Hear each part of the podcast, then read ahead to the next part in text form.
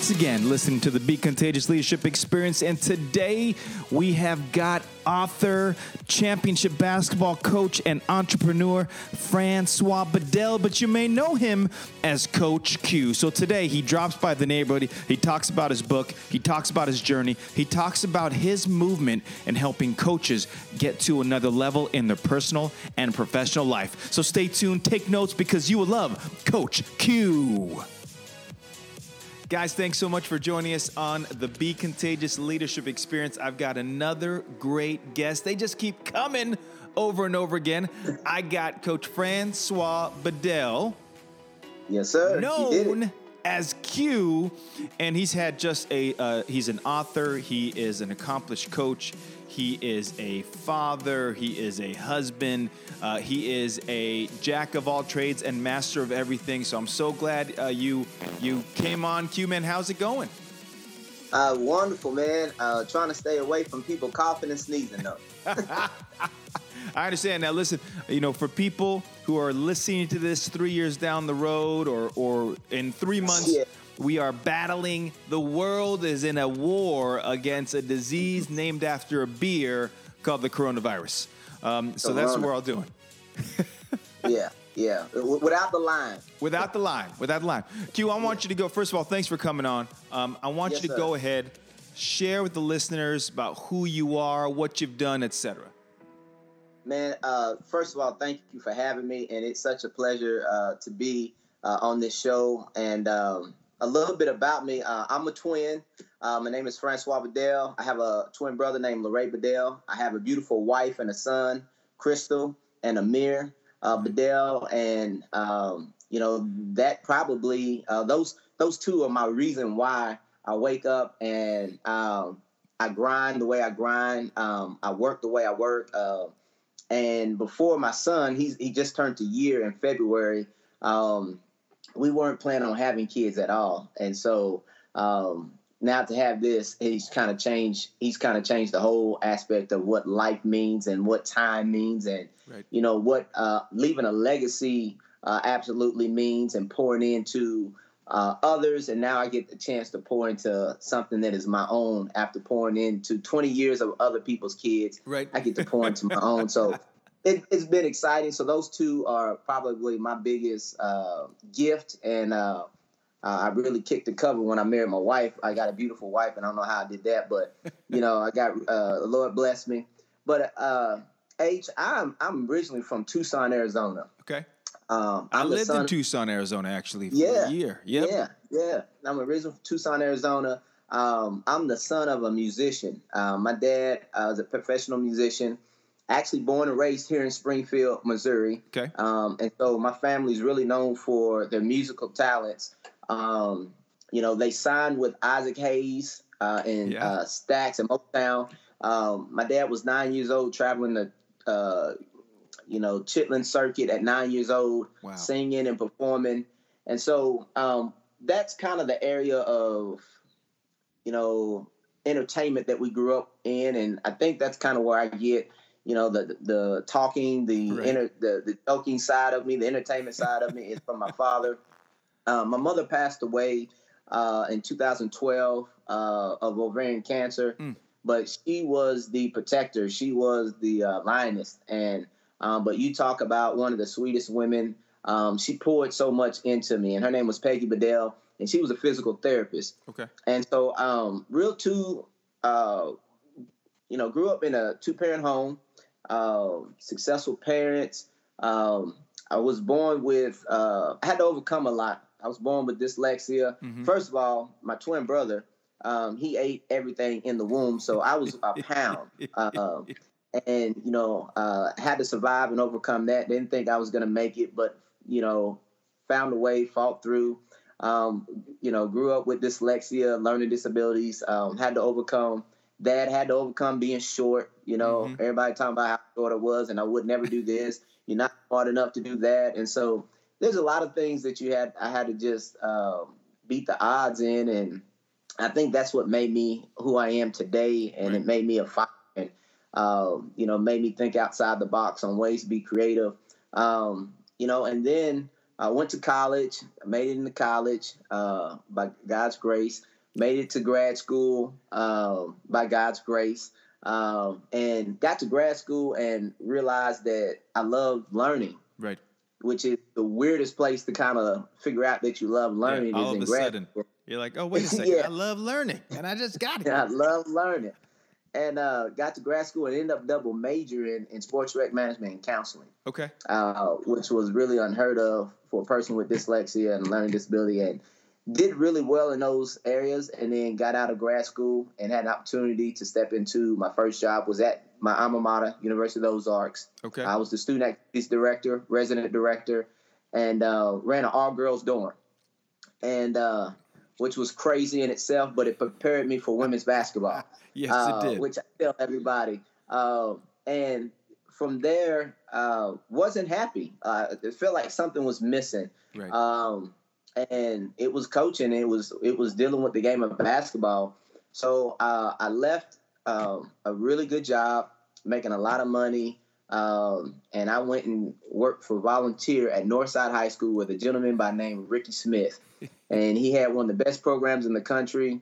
And he told me if I come and help him, he'll help me get into college.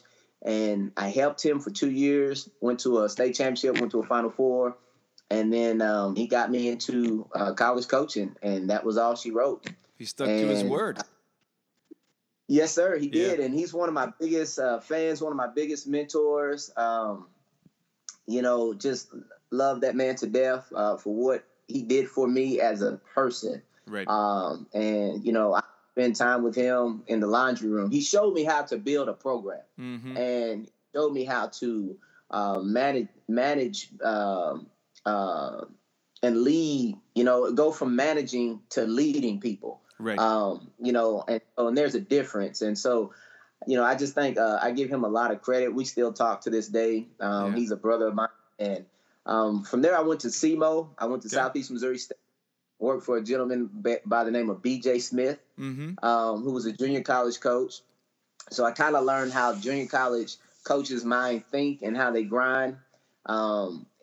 And then left there after 3 years and had an opportunity to go work for a guy named Greg Franklin, who's the head coach at Chipola Junior College. He was at SIC, Southeastern Illinois Community College, and so I was there for 2 years.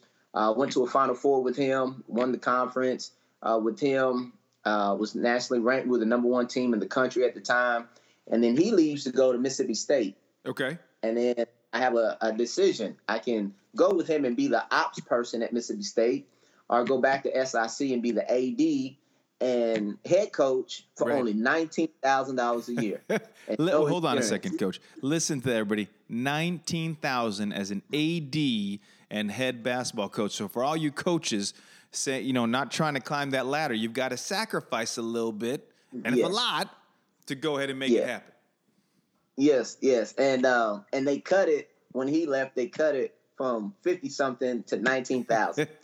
So I was like, well, I've been an ops and an assistant before, third assistant. I said, I'm going to go and be an AD and assistant and see what it feels like to run your own program. Right. And so, we ended up going 33-4, was nationally ranked, went to the national tournament again, and that parlayed me going back to Mississippi State as an assistant the following year. So was an assistant for 4 years under Sharon Fanning, who's a legend now. And so we had some really good years, 4 years at Mississippi State, went to Sweet 16, 2 NCAA tournaments, 3 WNBA draft picks.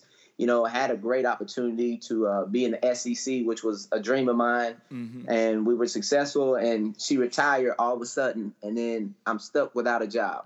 And so now happens a lot. You're in this transition period, which I hear you don't become a great coach in college basketball unless you've been either fired or let go at some point. So I've been all of that, so I understand. Yes, sir. So I got an opportunity, got let go, and was trying to figure out this transition piece, and so started kind of going back to training, developing in Fort Smith, Arkansas, and then Marlene Stallings gave me a call And I went to VCU and worked with Marlene, and, you know, we helped turn that program around. And then after a year, it parlayed into being the head coach at Tallahassee Community College, where we had an opportunity to run my own program, take a program that had struggled for many years and build it to national prominence. We won a national championship in 2018. And then that's when I wrote the book, From Chumps to Champs. And, you know, and then the following year after we win, we go 25-5. We're ranked third in the country, and we don't make it to the national tournament. And then, you know, Amaka Hamilton calls me to be the top assistant here at Missouri State. And, you know, and of like a week ago, we kind of separate ways. Right. And I'm going transitioning now again to entrepreneurial, the leadership, the coaching, the teaching, and publishing my about to publish my third book, and here we are with you on Contagious. Very good. Well, let's talk about when you were at Tallahassee. Talk about the principles that you put in to help take that program from not great to where it was as a national champion. So when I first walked in, Hernando, I tell people this and they laugh, and I've said it before. I went to, I saw the job opening, and I'm just like, man, Tallahassee, I know the conference, you know, so I reached out to some people and said, hey, how can I get in on this job? And a person helped me get in on the job. And so I got an interview. So I got the interview, and 250 some odd people had applied for this job. And there were some Hall of Fame coaches applying for this job. Like I was, like when I found out some of the people I beat out for the job, it was kind of crazy. And so I get the call, and I'm like, all right, I got to figure out if this is really where I want to be. So I fly to Tallahassee 3 days before my interview, and I walk on campus for 2 days. I'm basically meditating, praying.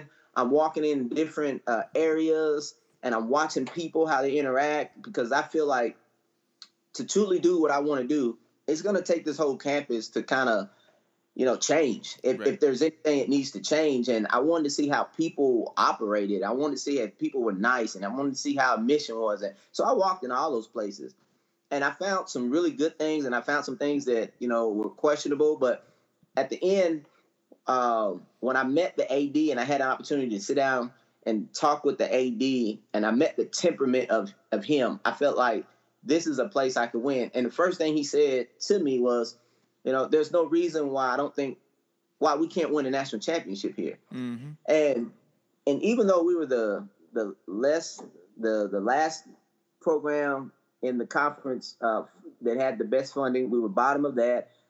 Facilities were probably second to last at the time. You know, support, none. Faculty wanting to help the program because it had just kind of been downhill with the character of people was none. So there was a lot of work that needed to be done. And the first thing I did when I came in was I assessed the players and not assessing so much talent as them. Yeah, I didn't even assess the talent because I didn't really care about the talent. Right. I assessed what kind of people did I have? Like what character type of people did I have? Like who was here? Because I knew they were really good the year before. Like they had a lot of talent, and a lot of it was leaving. And so who's left? You know. And so when I looked at their GPAs, everybody was failing. Right. So I'm like, this ain't good. So I had to go in and recruit people. I had to go in and talk to the people that are there, and I told them this is going to be the hardest thing you ever do, character-wise and accountability-wise. I said, because there's not a whole lot of accountability because I'm looking at your GPA right now. You didn't take anything serious in this circumstance, which when change happens, I know people may get depressed, things may happen, but we had to go in and change that mindset. So the first thing I did was I told them how it was going to be, and it was going to be about good people. And so I kept on the assistant, and his name was Lamar Hamilton, who is married to Amaka Hamilton. I kept him on at the time, And I believed, and I saw something in him, and I believed in him. And I was like, the first thing I needed to do was get him transformed into what I needed and what my expectations were. So we went into the locker room. Locker room was really an amazing locker room for a junior college. You had 15 showers. You had 15 locker rooms. I mean, you had a nice space. And you go down into the showers, there was boxes and clothes and stuff piled up from about 15, 20 years. They had lockers that you opened up that had not been cleaned in 4 or 5 years. Yeah. And I was like, put on gloves, put on a mask. Let's go. And I went to work. And the locker room was the first place that I transformed, because I feel like that is the place that all the spirits of expectation, depression, all your spirits of success or losing, they live in the locker room. It's your home. And so, yes. And so we cleaned that out, and I saved. Me and my wife came in and we saved the locker room. And I know Lamar was looking at me like I was damn crazy. And I'm like all the losing spirits, all the, you know, all the stuff in here that is not like being a champion. I put up signage, we painted, right. And we just added the tone of what we wanted, what I expected of them. And I wouldn't allow them into the locker room until they earned the right. So they never stepped foot in the locker room for about 5 months until they earned the right to get into the locker room. And then when they walked into the locker room, it was a surprise for them. Like, oh my God, he's serious. And that was what changed the tone and created the culture that we were going to develop and go from that point. And so that's kind of where I started, was in the locker room. No, I think it's great. I mean, you talked about character right there. You talked about, you know, taking a look at who the people are. You're changing. But I think what is so important, you talk about the locker room, like it's home, right? I mean, people love coming home because it's comfortable, whether it's the pictures they put up, whether it's their kitchen, whether whatever. I mean, I've lived in a lot of different homes, probably the same thing as you, Coach. And when we're younger, we're like, I don't really care what it looks like. But now as time goes on, you're like, no, I want pictures. I got a picture of my kids. I got a picture of my New Zealand team up behind me. I mean, those are different things that you have to do. When you made all those changes, when you were putting this culture in place and everything else, what was the pushback that you received, and how did you handle it? From the more of the players more than anything else. Gotcha. The pushback was, you're crazy, and what you're asking is not possible. We're not used to that. Right. That is not what we've done. And so how I handled it was, okay, yes, it is not what you've done, and you're not used to it.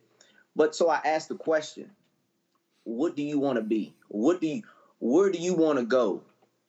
How do you want this to end? So let's take it to the end game. What is the end game then?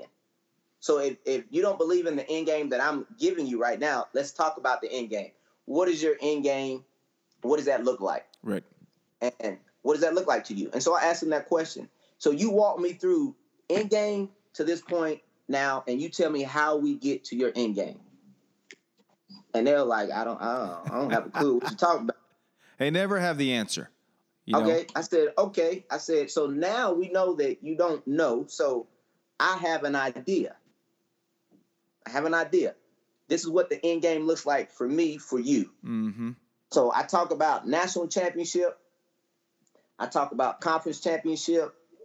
I talk about being one of the best academic teams in the country. I talk about building relationships in our community and building relationships in our families, because some of those things that got to heal before we can even become a champion. I talk about academically, how we want to look individually. I talk about what they want to accomplish individually. Like, it was a 2-hour meeting with each kid. Mm-hmm. And wow, 2 hours. Yeah, it's good time. We talk about all those things. And so now they're like, oh, wow, okay. I want to do what you're doing. I want to do what you talked about, Coach. Mm-hmm. I want that. Right. Okay. Now this is how it starts.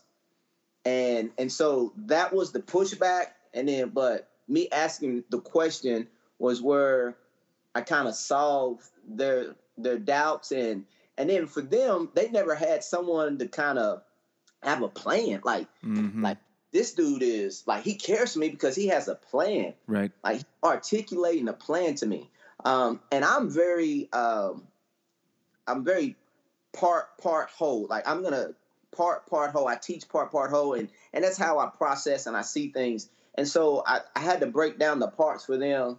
Let's talk about the whole, but let's break it down to where we start today on getting to the championship. But it's going to be in pieces. And that's kind of how we dealt with it. And that's kind of that counseling background too, right.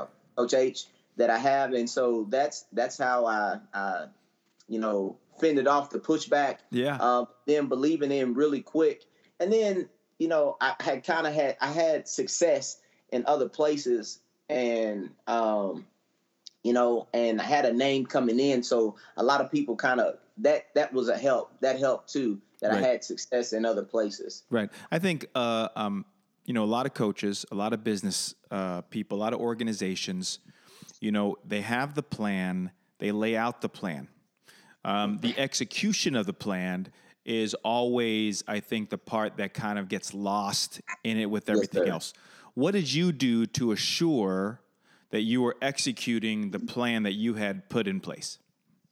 The biggest thing was staying true to who I was. And I listened to other people, but at the bare essence, I was always going to make the decision based on what was best for my program and what was best for us. Right. Not what someone else thought, not what, and even though I talked to mentors, I listened, but I never based a decision based on what a mentor or what this person was doing over here. I never cared what Gulf Coast or Chipola or Northwest were doing. Right. I could give two damns about anybody else, but what was for my program. And so the first thing I think helped executing was I gave them a calendar every day on when practice times were going to start, when we were going to do study hall, when we were going to do leadership development, when everything was organized to the T on a calendar, and I never swayed from that.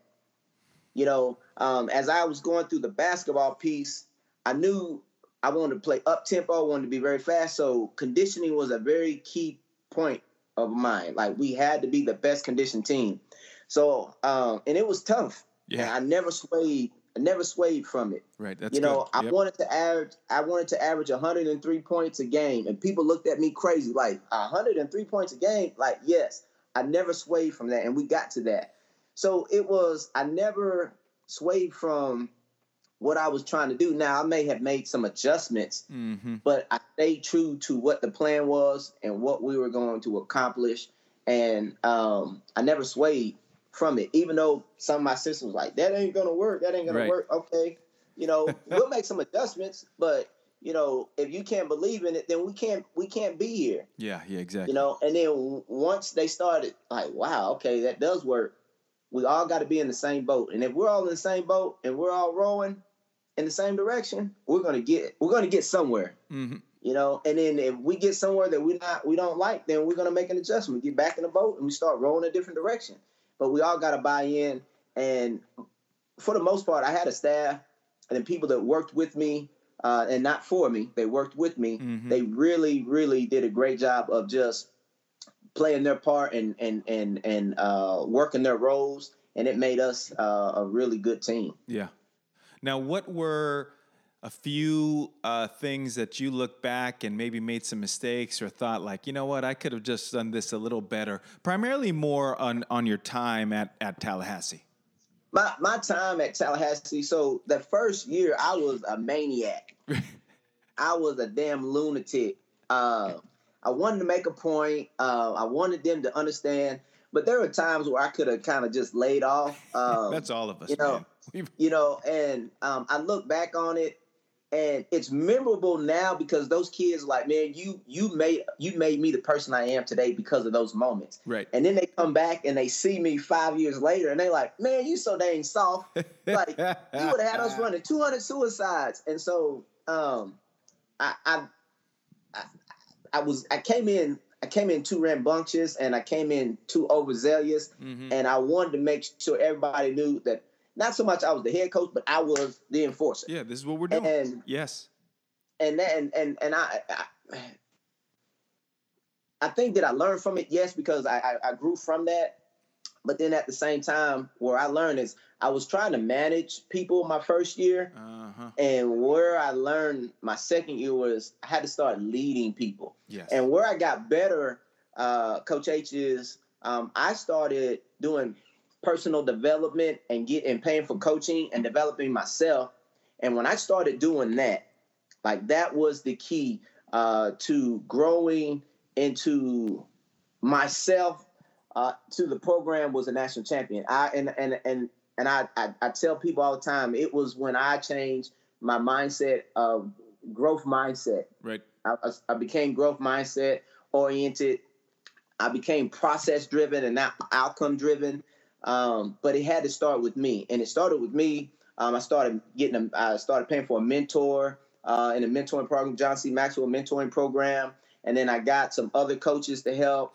And that's where I started to grow, and I started studying life coaching, certified life coach, and that's when I started to truly, truly grow as a person, and then my kids started to grow as people, right. And my program started to grow, and I started to see the real essence of why I was really there, not to win a national championship. Mm-hmm. That wasn't what I was there for. That's what I went there for, right. And to prove to people that I was a great coach, but I left there so much better because I learned that, you know, I think I won a national championship because I built people. I poured into people, and they were able to pour into the program and give me what I wanted because I was giving them what they needed. Yeah. And I think you make a great point. You know, you're giving them what they needed. I think student athletes today, I think employees, I think leaders, I think our partners, mm-hmm. we have to give them what they need. We have to take those steps forward,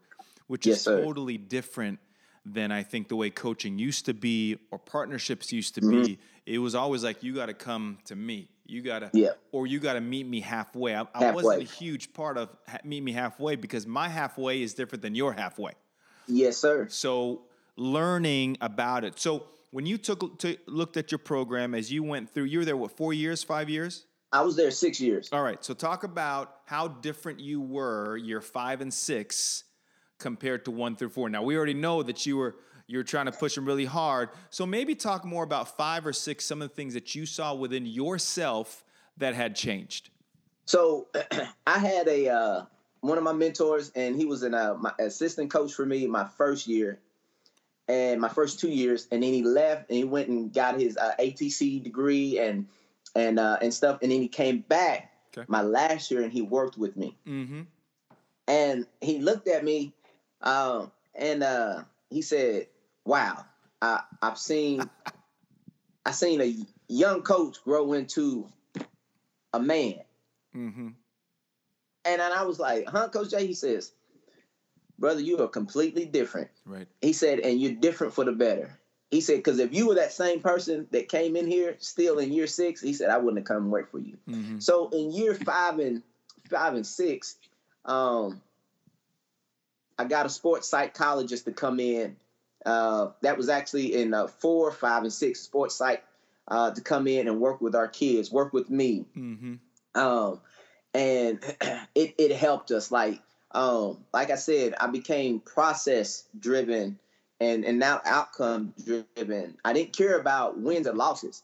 I cared about the process of the loss. Right. How do we process this loss? How do we process this win? Because I tell you, there was some great losses that we had. Like, we had some better losses than we had than wins. Right. And I began to recognize those were like Coach H. We played Gulf Coast. They were nationally ranked. They were 1 at the time.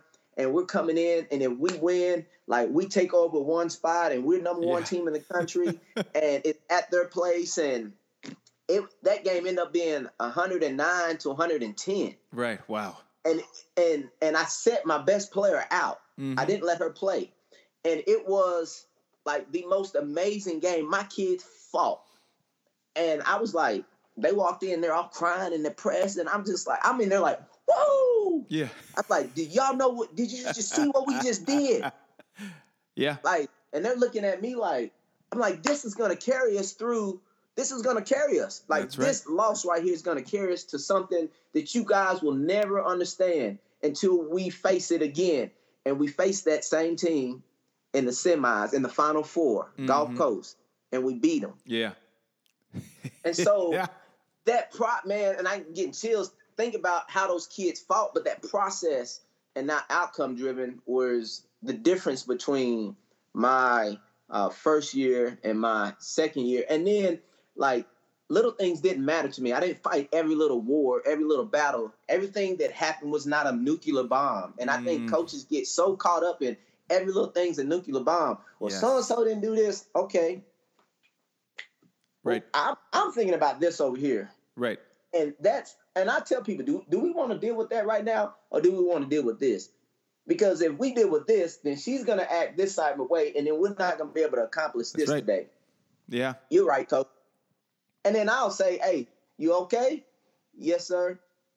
All right.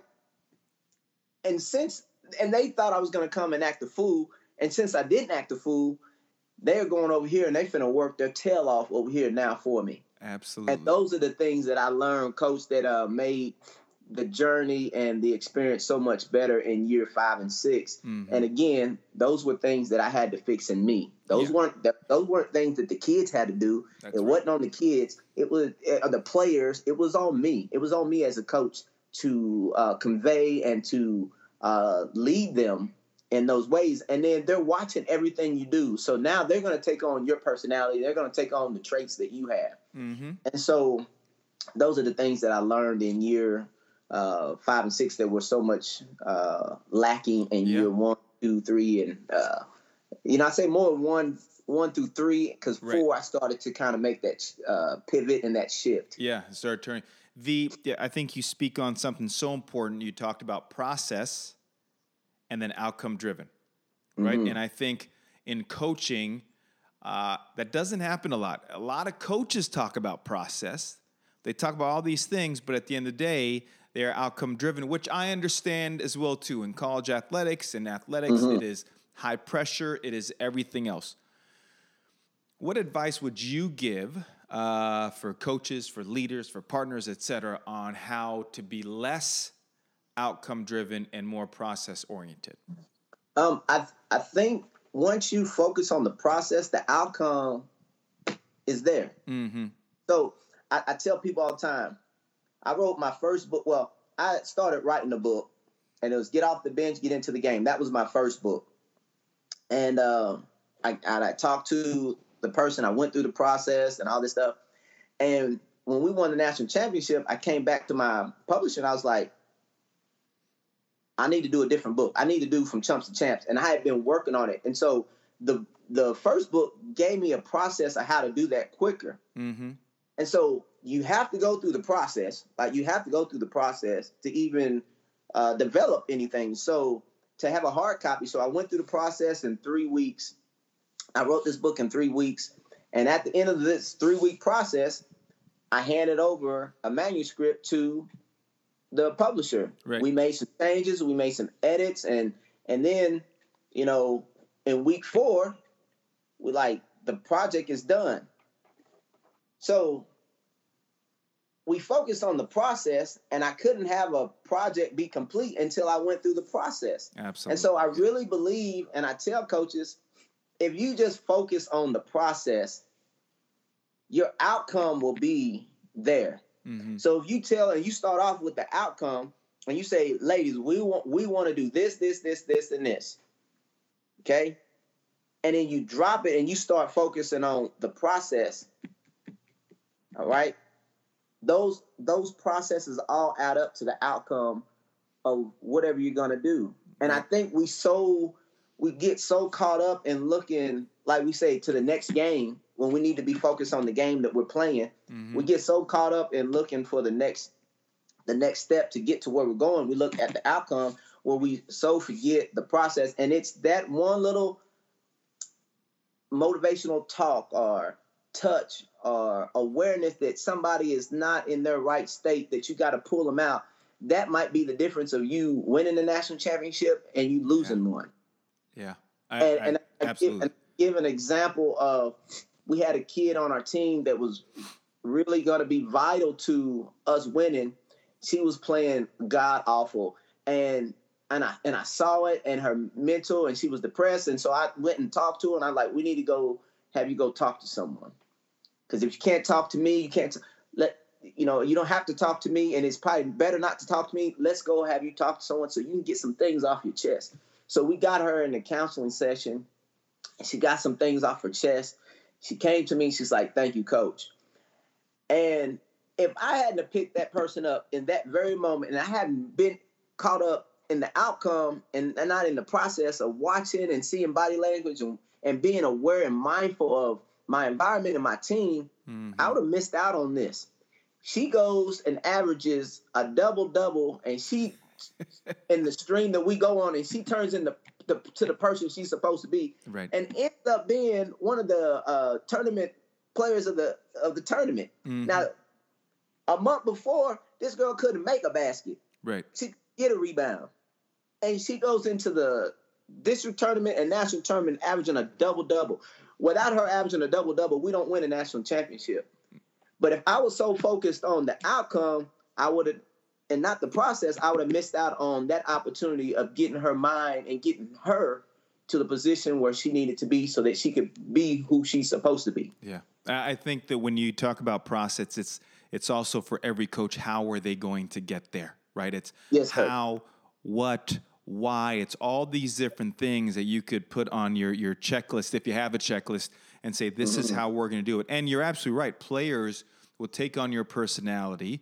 So if you're a yeller and a screamer, guess what? They're going to do the same thing with the referees mm-hmm. and everything else. But if you're calm, mm-hmm. you're cool, collective, you have a drive, and I'm not saying that's for everybody, but if you're right. able to do that, then you're able to build that with everything. And awesome, man. These are awesome nuggets that you are dropping us. I got one more question for you, Q. It's the marquee question. People love it all the time. So here we go, man. When they make your movie, when mm-hmm. they make Q's movie, maybe it's Chumps to Champs movie, whatever movie they're going to make about your life, who is playing you? Who is playing me? Oh, Will Smith. Will Smith is playing you. I could see it, man. Might be a little tall. That's all right. But Will Smith, I would say Will Smith.